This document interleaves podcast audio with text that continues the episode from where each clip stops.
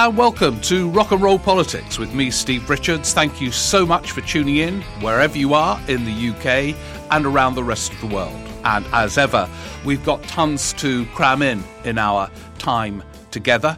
I will be reflecting on current, it's becoming a cliche to say seismic events, but um, they are really. Uh, if you step back and reflect on some of the things that are going on, I'm not. I'm referring to Britain, not Ukraine uh, at the moment, although there are connections.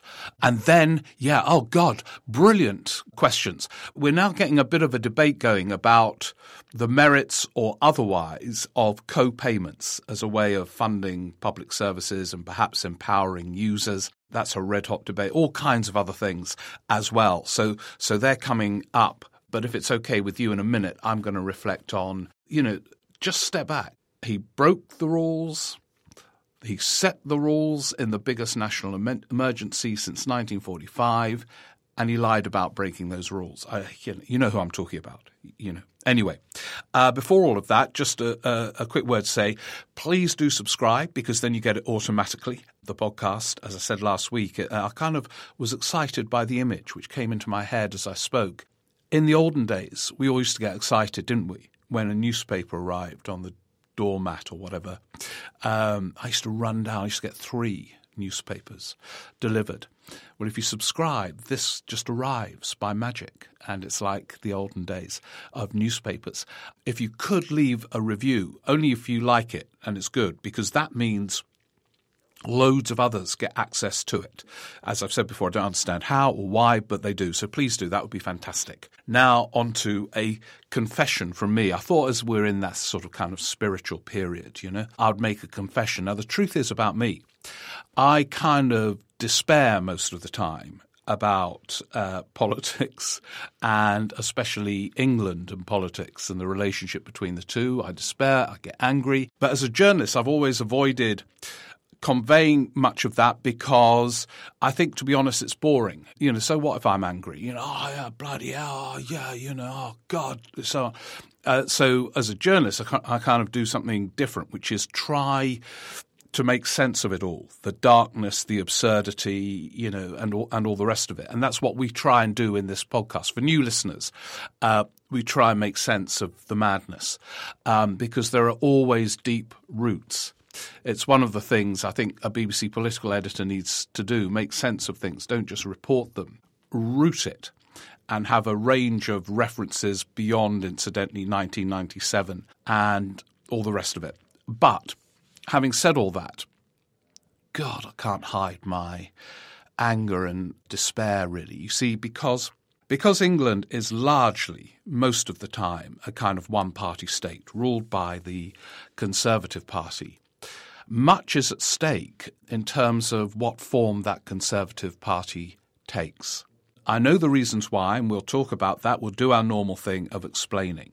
But God, it makes me angry that you have minister after minister saying, you know, let's move on. Of course, oh yeah, you know, it wasn't. There were misjudgments made two years ago and a birthday cake, but let's move on.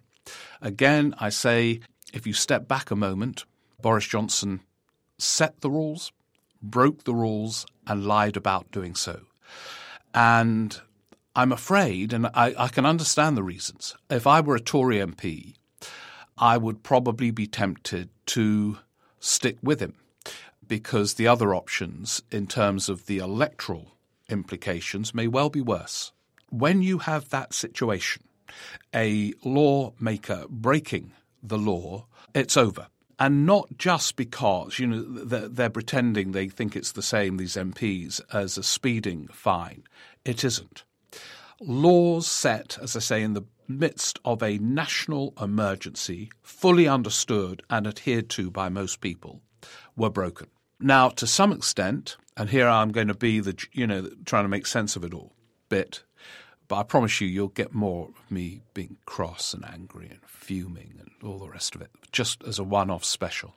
I can sort of understand how some of it happened. Number 10 Downing Street is almost a kind of place of ambiguous weirdness where a prime minister lives and works.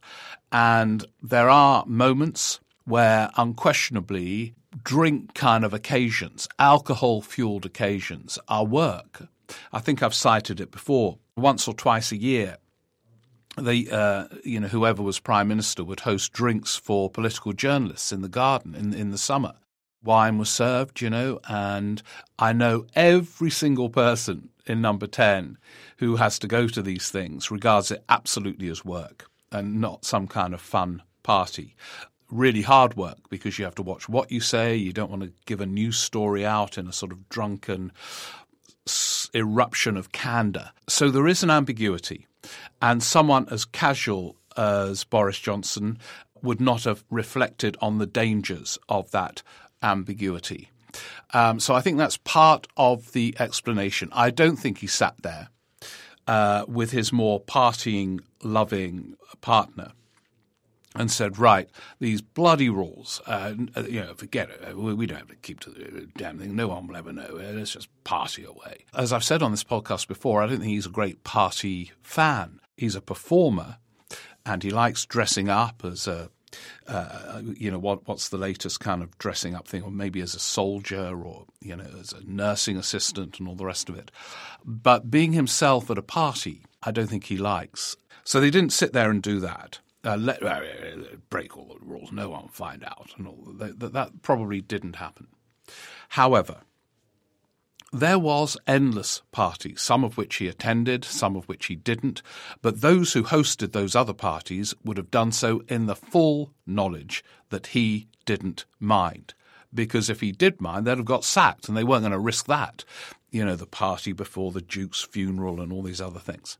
And so the sequence is damning. And the most damning element is uh, his lying about it because you know this thing about he's he's going to say and he has said I didn't knowingly mislead the House of Commons. Yes, he did. And this is the thing Keir Starmer needs to ask. And maybe by the time you hear this podcast, some of you, he will have asked it.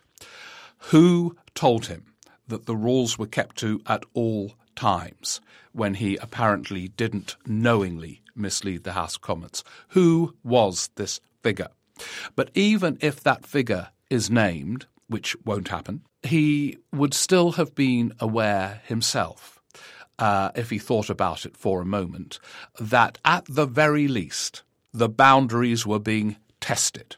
But he would know more than that. He would know they were being broken to smithereens. So it is astonishing that minister after minister after minister, dependent on his patronage because they wouldn't be there without him, contrives a defence, um, which I don't think, I'm not wholly sure, but I don't think any other Tory cabinet or Tory parliamentary party would have done. If you think about that cabinet that got rid of Margaret Thatcher in the autumn of 1990, it's hard playing games with time and context. But this weak, puny cabinet, I've got no doubt would have kind of stuck with her. They wouldn't have dared, as a matter of principle, see her and say she's got to go. And, um, you know, that was kind of political decision with Margaret Thatcher. This really should be one of principle. The other depressing thing, which is just beyond anger, is uh, the announcement that they're now, you know, got this plan to send um, refugees to Rwanda. I mean, I kind of laugh because on one level, you could make a sort of dark, dark comedy about it. Uh, there they are saying uh, Johnson's the great war leader leading the resistance against uh, uh against Putin, and there he is doing a deal with a Rwandan leader who himself is a kind of dictatorial brute, a subtle dictatorial brute. And uh, to do so, it, it, it's Brexit in another form, isn't it? Uh, that Rwanda initiative. It's um, fueling the dislike of foreigners. That is that was the essence of Brexit. There was and is a sophisticated argument about Brexit, about sovereignty, where power lies, where accountability should lie, and all of that is a very interesting debate and where you get the balance uh, in a sort of world where you are dependent on partnerships and relationships with others. Um, now, that is a good debate to have, but we all know that Brexit was nothing to do with that. Uh, uh good old uh, Britain, you know, all this kind of stuff. You know, and it was kind of, and this is where that Rwanda initiative is so sinister. Johnson, number 10, those around him, know that the alliance they formed in the December 2019 election is contradictory in many ways. The elderly in the south of England and those red wall voters want different things economically. The elderly in the south of England uh, want their pensions protected, believe in low tax uh, systems, loathe regulation uh, in theory anyway, although when anyone is probed on that issue, you can soon find out they're in favour of regulation, but instinctively they loathe it. Um, and then you have the red wall voters wanting economic intervention, uh, big spending on their towns and their wider regions. Um, and how do you reconcile it? You reconcile it by fueling that emotive anger that binds that coalition it's basically, you know, a kind of uh, English exceptionalism, uh, suspicion of foreigners, a kind of bloody Europe, you know, telling us what to do. We won the war, that kind of sentiment. And appearing to be tough on uh, these migrants, not refugees, migrants, uh, economic migrants on the whole, by cooking up this deal with a dodgy regime, a very expensive deal. It's not going to deter migrants because the elements of desperation uh, are what fuel this.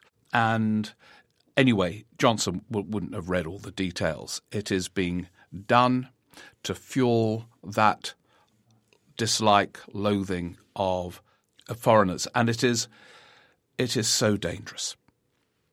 But maybe it'll work. You know, I mean, maybe people say uh, voters are never wrong. You know, they are, and in England, it, they are so easily brainwashed, and, and, and, and the Tories and their newspapers are so clever at framing arguments that appeal to these people. I've talked before about Thatcher and the use of the word freedom. Uh, who's against freedom? I don't blame the voters on one level because their alternative has been, you know, for the last 50 years or more, a dysfunctional Labour Party, uh, which has been wholly incapable of framing counter arguments which have that same accessibility. Um, I mean, freedom, they could turn on their heads if they were supple and clever. The, the capacity to believe this stuff it, it won't work. It won't happen. Johnson will lose interest in this Rwanda scheme. It's another column. It's a, prime minister as a columnist. Uh, it's becoming a cliche to say Trumpian. Um, but I think it's kind of Trumpian plus plus plus to quote those Brexiteers. What were, what were they saying? Some deal would be blah blah blah plus plus plus. This is Trumpian plus plus plus. Um, now you know lots of people have tweeted this kind of stuff, and then people have said, yeah, but it works. And if it works, I'm afraid voters have got a lot to answer for. And you get these vox pops, you know, the BBC vox pops, and they're treated as these revered figures. It's really dangerous when people don't watch politics, follow politics, reflect about politics, but can just seize these moments. Oh, yeah, at least Johnson is protecting the borders, you know, sending these bastards to Rwanda. And by the way, will it include Ukrainian? Uh, uh, you know, people, migrants, or will they be plucked out on some sort of elite list and end up living in Canterbury? You know, it is anyway. It, none of it will have been thought through. Uh, you know, Priti Patel, who has presided over the bizarrely hopeless uh, scheme for Ukrainian refugees, is in charge of this. With Johnson looking on, it's the same kind of your heart sinks. It's a combination as appalling as Johnson and Lord Frosty Frost who together, with no scrutiny from the Cabinet, Parliament, the Labour Party, negotiated that disastrous Brexit deal, which they themselves now disown. And Frosty, as we know, has just has left and has become, as I knew he would be, a, a, a, media commentator, you know, sort of, oh, frosty, God. But now we have another combination Patel and Johnson. And um, it, will all fall apart. It won't happen. But maybe voters are in some places foolish enough to see the headlines, think, oh, yeah, they're with me, the people's priorities, and will fall for it. In which case, they've got something to answer for as well. And incidentally, the wider argument about uh, Boris Johnson uh, having such a good war, this great war leader, also needs uh, addressing because it's just not the case. I mean, we, everyone has explored the failure of the um, uh, refugee scheme. Um, and he, it, it's not glamorous. It's not something that will interest him, the details.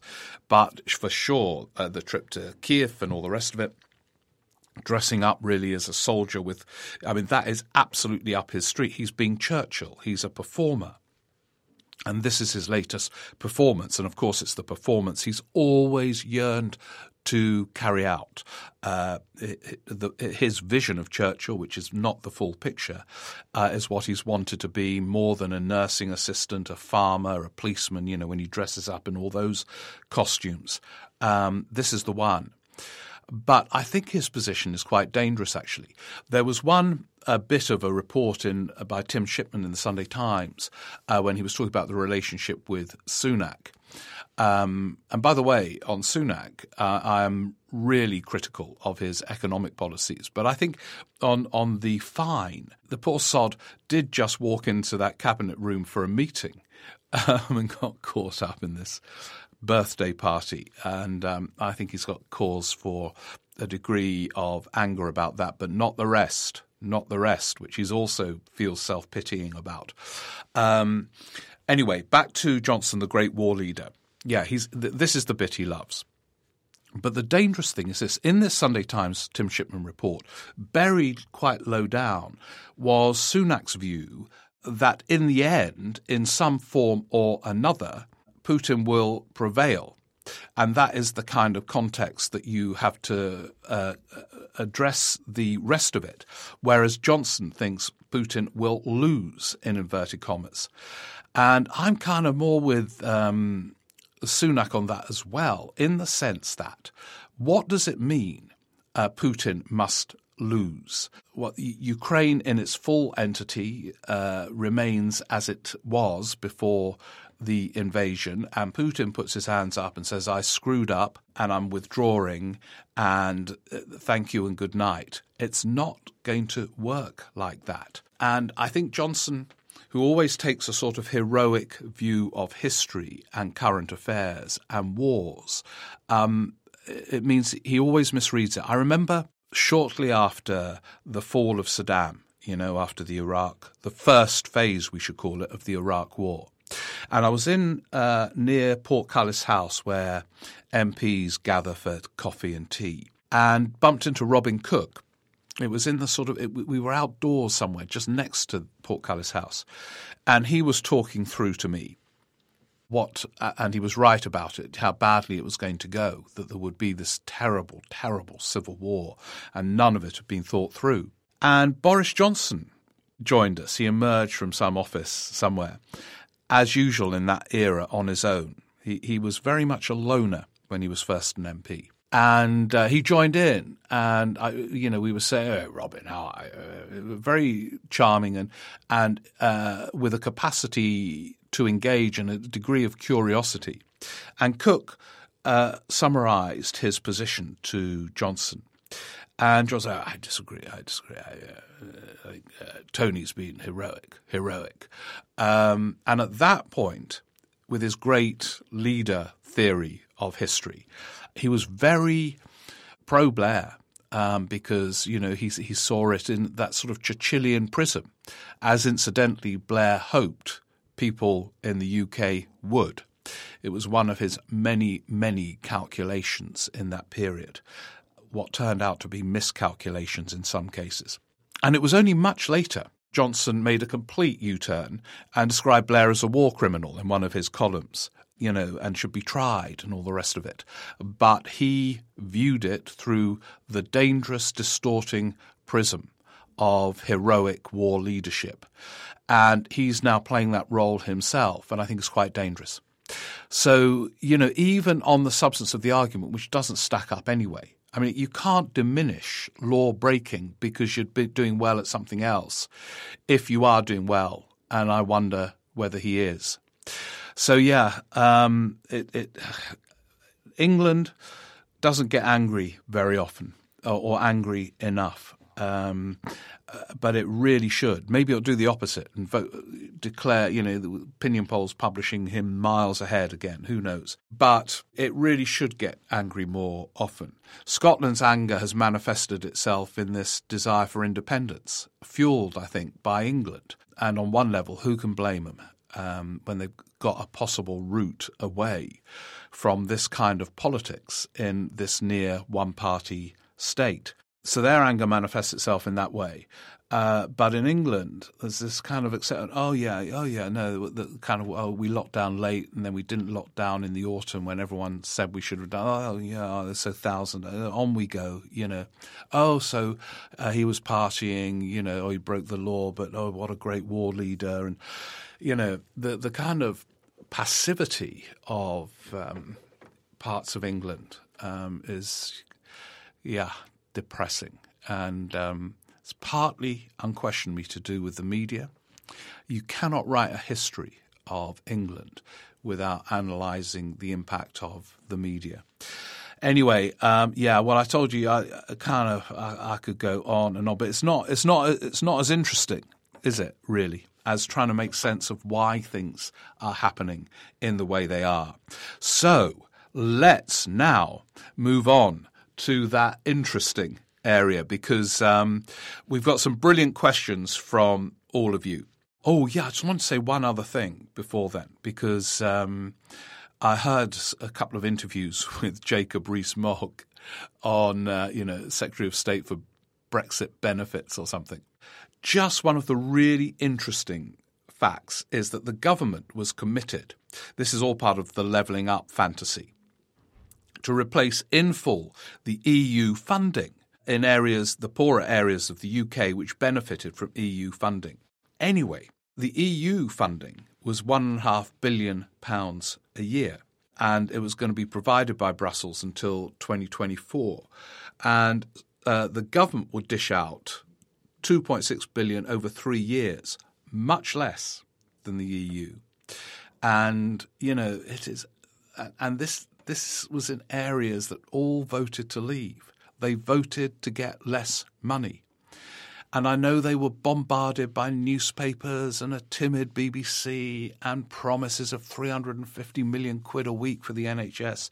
But even so, this capacity to vote in ways that will harm you is, um, yeah, I kind of, it needs a bloody psychiatrist to make sense of it all. Anyway, sorry, I, I'm I'm kind of meandering. It'll be back to some form of kind of normality at some point. Not politics. It's going to be bonkers for a long, long time. But anyway, let's have some uh, questions now.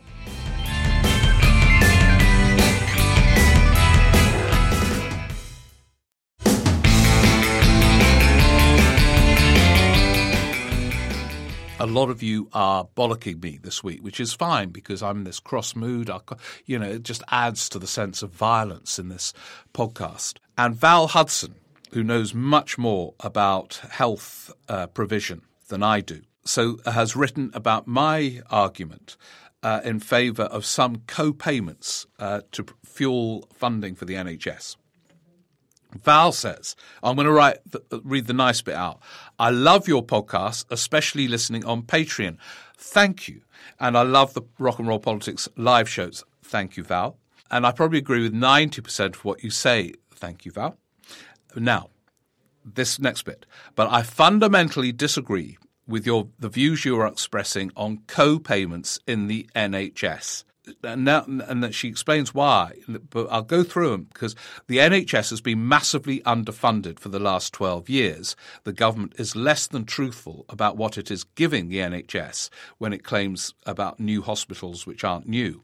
I completely agree with that, uh, Val. Um, my attempt was to address address the underfunding, but let's move on to the next one. You know that moving from a system that is founded on the principles of universality leads to difficulties in deciding who does and doesn't receive the service, how and who would decide that. That is the challenge with co payments. Who pays it? Who is excluded? But I kind of think that could be managed, and it would be the government that decided, Val. Anyway. Co payments would be the continuation of the slippery slope to more privatisation of the NHS. I, yeah, I, I, can see it might, but I don't see why necessarily it should. It's, it's, it's a way of putting more money into the existing system, which uh, I think we would both agree is already far too fractured and needs bringing together. But I don't think it necessarily should do that. This is an interesting point, of course, which everyone needs to address, not least the government, and they won't. The major cost in the NHS and social care is staffing. COVID, but more especially Brexit, has helped crucify significant pools of staff that um, either may have had in the past. Those that are still there tell us they are stressed and overworked. Agency staff are much, much more expensive to employ, but establishments must have state safe staffing levels. So I suggest that if we want to get the NHS back on any type of even keel, we all fight to keep it as a universal, free at the point of use service. For a start, we could push the government on the £350 million a week it promised the NHS if people voted for Brexit. Yeah, well, completely. I mean, that was a, that was a lie. What I don't quite get, Val, is why co-payments challenge that. I completely agree with you. The staffing is a huge issue. And one of the many dark absurdities of Boris Johnson's uh, social care plan. That was, of course, another lie. When he became Prime Minister in July 2019, outside number 10, he said he had a plan for social care. He didn't.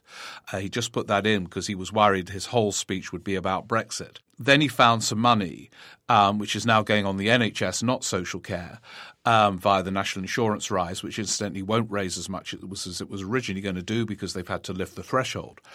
But they didn't address the structure of social care and where the staff are going to come from and what the standards would be and, and, and the training for the staff. So I again completely agree with you. But what I don't quite see is why co-payment should be a challenge to all of that. It, I see it as part of a possible possible solution, although I understand the practical problems. And on that uh, very front, uh, an email from uh, Martin Newman. Martin, yeah. Uh, I spend a lot of my time in Brussels. Thank you, Val, by the way, uh, for giving such a forensic uh, counter view and much more informed than mine. Um, but this is uh, what Martin Newman says. I remember we, this was triggered by Caroline Morgan, who lives partly in Brussels and partly in London. She says this health service in Belgium is much better and, and they use forms of co payments. Anyway, this is Martin Newman. I spend a lot of time in Brussels and enjoy listening to your podcast while sipping a dark Trappist beer. Oh, yeah, that's, that's a great thing to accompany listening to the Trappist beer. I, I can imagine that on a nice table sitting outside in Brussels with listening to uh, all of this with a Trappist beer. Anyway, Martin writes It's clear that the NHS question is one of the major issues that the UK needs to address. I can totally endorse the comments made by your correspondent, Caroline Morgan. Yeah, Caroline's kind of our Brussels compare with UK correspondent regarding the Belgian healthcare system mentioned in the podca- last podcast. What has infuriated me over the years is how in the UK, when discussing alternatives to the NHS, the only possibility which people seem to be aware of is a fully privatised US style approach, which understandably they find unacceptable. As the Belgium example shows, there are other ways to provide affordable, good quality healthcare. Another aspect to this is that although they cease to make uh, pension contributions when they retire, pensioners in Belgium continue to pay health insurance. It seems illogical to me that in the UK, the segment of the population which makes the biggest demands on the NHS pays nothing towards it. Um, yeah, well, they have done in the past, you know, they do sort of, Martin, and a lot of pensioners still pay tax, which goes towards it. Um, but I kind of more on your side than Val's on, on, on this funding issue. Um, and it is you know, th- this kind of depressing thing that happened in uh, the UK or in England, um, where when the NHS was considered, began with Blair, who said, "Look, you know, it's reform or anti-reform. You know, if you don't back this, you're anti-reform." It was, a, and, and, Cameron, who copied Blair, uh, just lifted it, and with his absolutely chaotic, anarchic fracturing of the NHS. He put it, this is reform or you're anti reform. And of course, all the columnists weighed in. You know, if you're pro reform, you've got to back this, and anyone who isn't is stuck in 1945. Whereas there are all kinds of routes towards getting the money in to that service and um, and structuring it in a way that it makes it more accountable, more straightforward, and better. But uh, anyway, uh, thank you very much for another dimension. Enjoy the rest of your pint uh, Martin, if it is indeed a pint of Trappist beer you are having whilst uh, listening. Uh, Andrew Anderson. One comment, he says, provoked me to respond, and that was tell, Tony Blair telling you how clever he was in imposing a referendum on Scottish devolution. I'm not sure Blair is a reliable witness on his own cleverness. His wizard wheeze was actually to impose a two question referendum in a fairly transparent bid to sabotage even the relatively limited economic powers of the new parliament. Yeah, I'd forgotten that, but there were two questions in the Scottish referendum. One about the kind of establishment of the Scottish parliament, but the other about its tax raising powers, uh, because another of Blair's paranoias was that he would be uh, seen as a tax riser uh, if it wasn't done as a second question and let, letting the voters uh, decide. But um, uh, and, and, Andrew goes on to say one of Blair's less commented upon failings was his centralism, something that increased the neglect of Labour heartlands in the north of England that would later swing to Brexit. I don't think the two are uh, connected there, Andrew. Um, uh, it, you know the um, the decision about the Scottish referendum uh, was all about British general elections. Um, and the point I was trying to make was that in order to, in inverted commas, bomb proof Labour's 97 manifesto, he looked at all the possible contradictions, all the possible traps uh, that they could fall into in an election campaign, which has completely screwed Labour campaigns in the decades, uh, fully aware that scrutiny would be 50 times greater than on the Tories and all the rest of it. And that's why he did it. And I think the bomb proofing is something that every Labour leader needs to do. The, the, issue of whether there should have been a second question on tax raising powers is, a, is slightly different, but it was done to bomb proof a manifesto. And the centralism here again is one of the great ironies the centralism, the north of England was a, was a sort of benefit. Certainly, for, um, Gordon Brown spent half his time working out how to pump money in to the poorer areas of the UK, but to do it stealthily, so the Middle England areas didn't feel that they were losing out. You know, they were big beneficiaries in many cases of that kind of decision making at the centre, which wouldn't have been able to be done locally because they wouldn't have had the resources. They'd have had to find tons of money from uh, these poorer earning households. So it's, it's complicated, this localism versus centralism. Thank you very much for your. Uh, oh, thank you for saying you enjoy the podcast. I'm getting bashed around by a lot of the listeners, but they they do say they like the podcast. So thank you very much, Andrew, and for your other points. I haven't got time to read them all out. Now here's uh, one that I agree with. Uh, Mark Holstock, who uh, writes from Barnard Castle, um, listening to the podcast, one of the contributors um, spoke of the cost of tackling climate change. It doesn't necessarily need to be a cost, but maybe an investment. We spent a lot of our savings on having solar panels and a Tesla Powerwall battery installed. Yes, it costs quite a bit of money, but as electricity prices rise, the payback time on that investment reduces, as does the amount of the electricity which we have to buy from the national grid.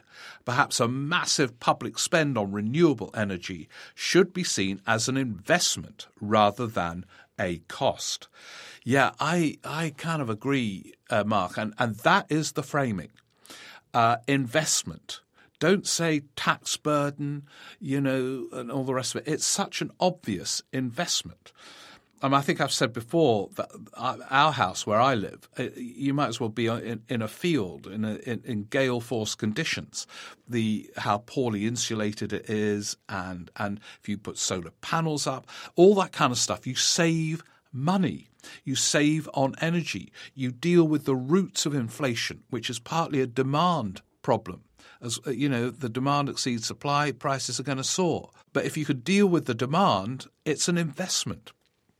That's how you frame public spending arguments. Um, so, yeah, we're in agreement.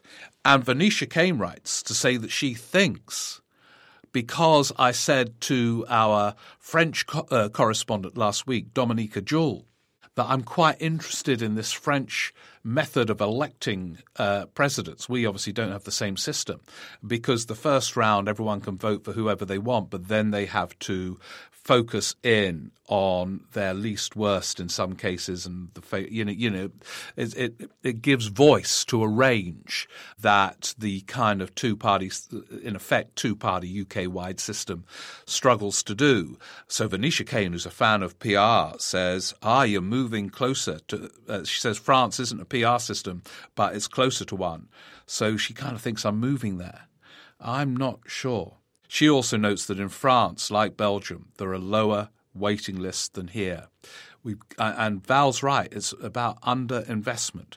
But how do we get this investment in? In a country where the media doesn't allow, uh, and the Labour Party is too scared because of that, to have a grown up debate about tax and spend. How? How? What is the route to it? Yeah. Oh, and now last week we had a proposal from, I think, was it um, uh, Stuart, who's who's made for me uh, the uh, Union Jack socks. Um, we're going to meet. I'm going to take a photo of the presentation, modelling myself on Lord Frosty Frost.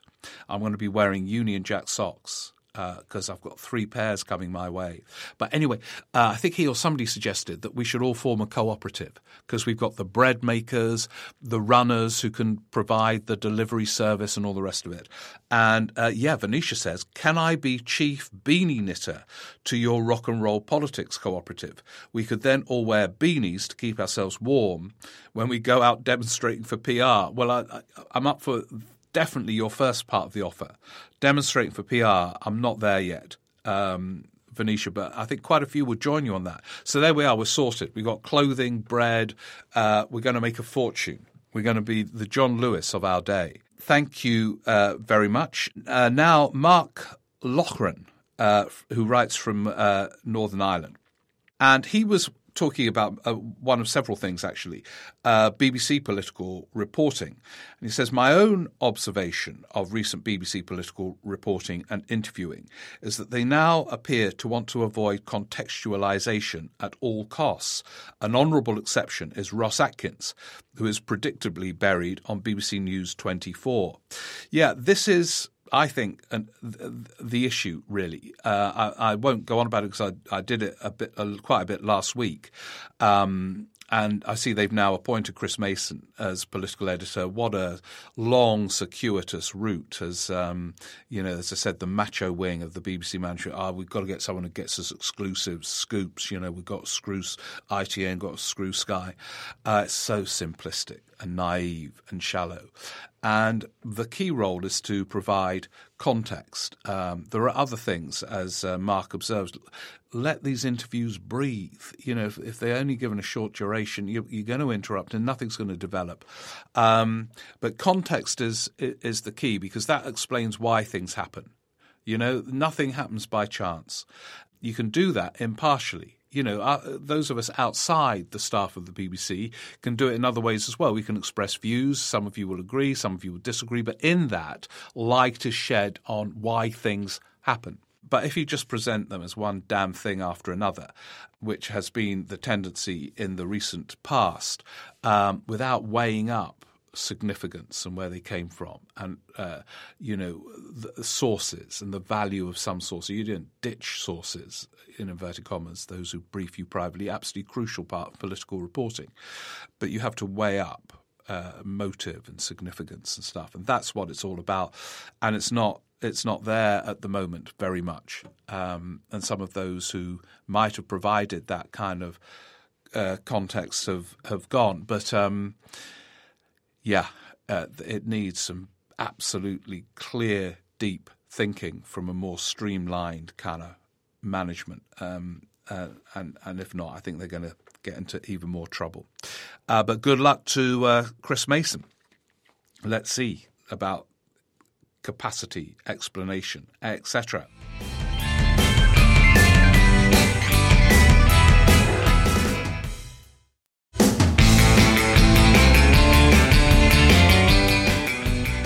Okay, thank you for that. And now let's uh, go on to um, James Munro. Do you think Keir Starmer being a knight counts against him and his electoral chances? Uh, the sometimes simplistic view of voters may mean this. God, we're slagging off voters uh, in this podcast. Deservedly so. Uh, there's no doubt he earned his knighthood by working hard and achieving a great amount, unlike Gavin Williamson. Also, arguably competent, given he is also seen as uncharismatic and boring. Does that lower his electoral chances too? It's interesting. This uh, I know Boris Johnson, uh, Sir Keir, uh, to the lawyer Remainer, but if he projects himself um, as an authoritative, alternative prime minister with radical verve and vision and excitement, it shouldn't be. But if he just becomes a spokesperson for focus groups and um, paralyzed by the findings of focus groups and uh, doesn't kind of develop that kind of verve, what Boris Johnson, if it is him, plans to do is to turn the whole trust thing on his head. Uh, he wanted to block the referendum, back Corbyn, uh, pledges in a leadership contest. And then it will become a sort of, oh, yeah, do anything. He got knighthood and all the rest of it. But the alternative is most Labour leaders of the opposition are killed off by uh, the media and effective Tory campaigning as just lacking the weightiness to be a prime minister. That's how they destroyed Neil Kinnock and Ed Miliband and so on. You, you know, so in that sense, it, it adds perhaps to the the, weightiness, but it's not a big thing to be honest. It, but it could go either way, depending on projection. His projection. Okay, uh, Will Baldwin in Birmingham. Could former Labour politicians who left the stage prematurely, like Ed Balls, David Miliband, or Alan Johnson, be persuaded to return? Your reference to Balls on a recent podcast made me think how much his stock rose because of Strictly. Johnson's populist ascent is traced by uh, some back to Have I Got News for You? Uh, my reaction was, Who's that twat? But apparently others liked him. Uh, excellent show, by the way. Oh, thank you, Will from Birmingham. Uh, no, uh, they can't return. Um, you know, there's a sort of. I think Ed Balls would love to go back. He would give up. You know, he's now a national celebrity. It's a fascinating story, his one. Deeply unpopular as he worked 20 hours a day to try and raise money for the NHS. Uh, he does one dance badly on BBC One peak time Saturday night, and he's a star, and everyone loves him. But the routes back are not there. Alan Johnson wouldn't want to come back. He's having he likes writing his books, and he, he's done it. Um, and returns never work. Really interesting example is Michael Portillo, who um, came back having lost his seat famously in 1997. And William Hague, the then leader, was paranoid. God, Portillo will make a move against me. But he was never comfortable returning. He was made Shadow Chancellor almost immediately and was conveyed his deep unease. Uh, so there is no route back uh, when you leave in any kind of significant way. Uh, funnily enough, even those who appeared to have carved a remarkable route back, like Roy Jenkins, who left to go to Europe, then came back as leader of the SDP and won a by-election triumphantly uh, to do so. But it's never, it never quite works the second time. Okay, and um, oh yeah, Alex Hyde's right. I just thought I'd get in touch about a general election suggestion. Uh, one election that I keep thinking about is 2005. As a Labour supporter, I keep coming back to this one and find it fascinating. I think this is largely due to the fact that it's Labour's most recent general election victory. Yeah, you've got to go a long way back for Labour victories. For that reason alone, I think it deserves far more attention than it's received in recent years. Um, Okay, yeah. Well, I they in different ways. You know, these elections are all fascinating. They tell us something about obviously the country and and the parties and the past. Again, they only make sense if you contextualize them. to use the term, one of my other favourite terms, along with consequences.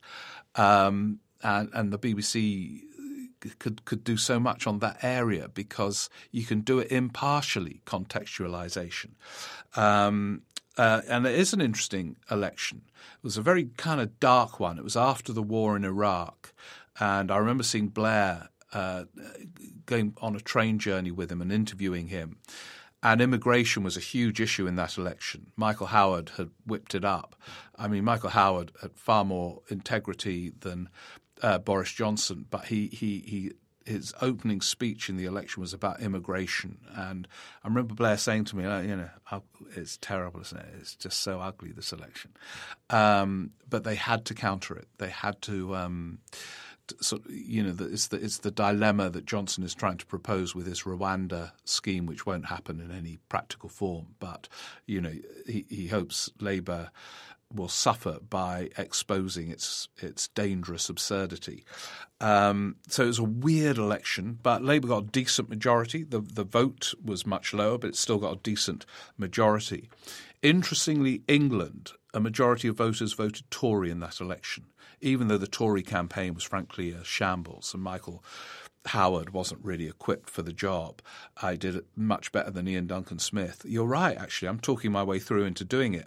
I, I will announce next week uh, the your next bonus podcast if you sign up to the Patreon version of Rock and Roll Politics. It will be another election. We can do one more, then to do something else and then go back to them. Um, I'll announce it won't be 2005, but I've, I've begun the 2005 one, and and you're right, and and and the 2001 is also overlooked when Labour won another landslide, um, and in a way, they should become more interesting given Labour's capacity to lose elections. Um, so, um, yeah, good ideas. Thank you all so much. Uh, oh, Alex is going to come down to a Kings Place show soon. Great, yeah. Uh, more on that and other shows actually uh, after Easter. I'll make some announcements uh, soon after Easter. some of you will be listening to this after Easter.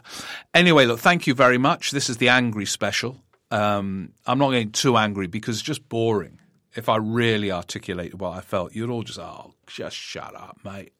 Um, so, anyway, have a great time if you are away or if you're back. Um, and let's all get together next week to make sense of it all. If you could leave a review, but only, only rave reviews, please. Even if you disagree with me, just say, oh, yeah, but, oh, it's fantastic.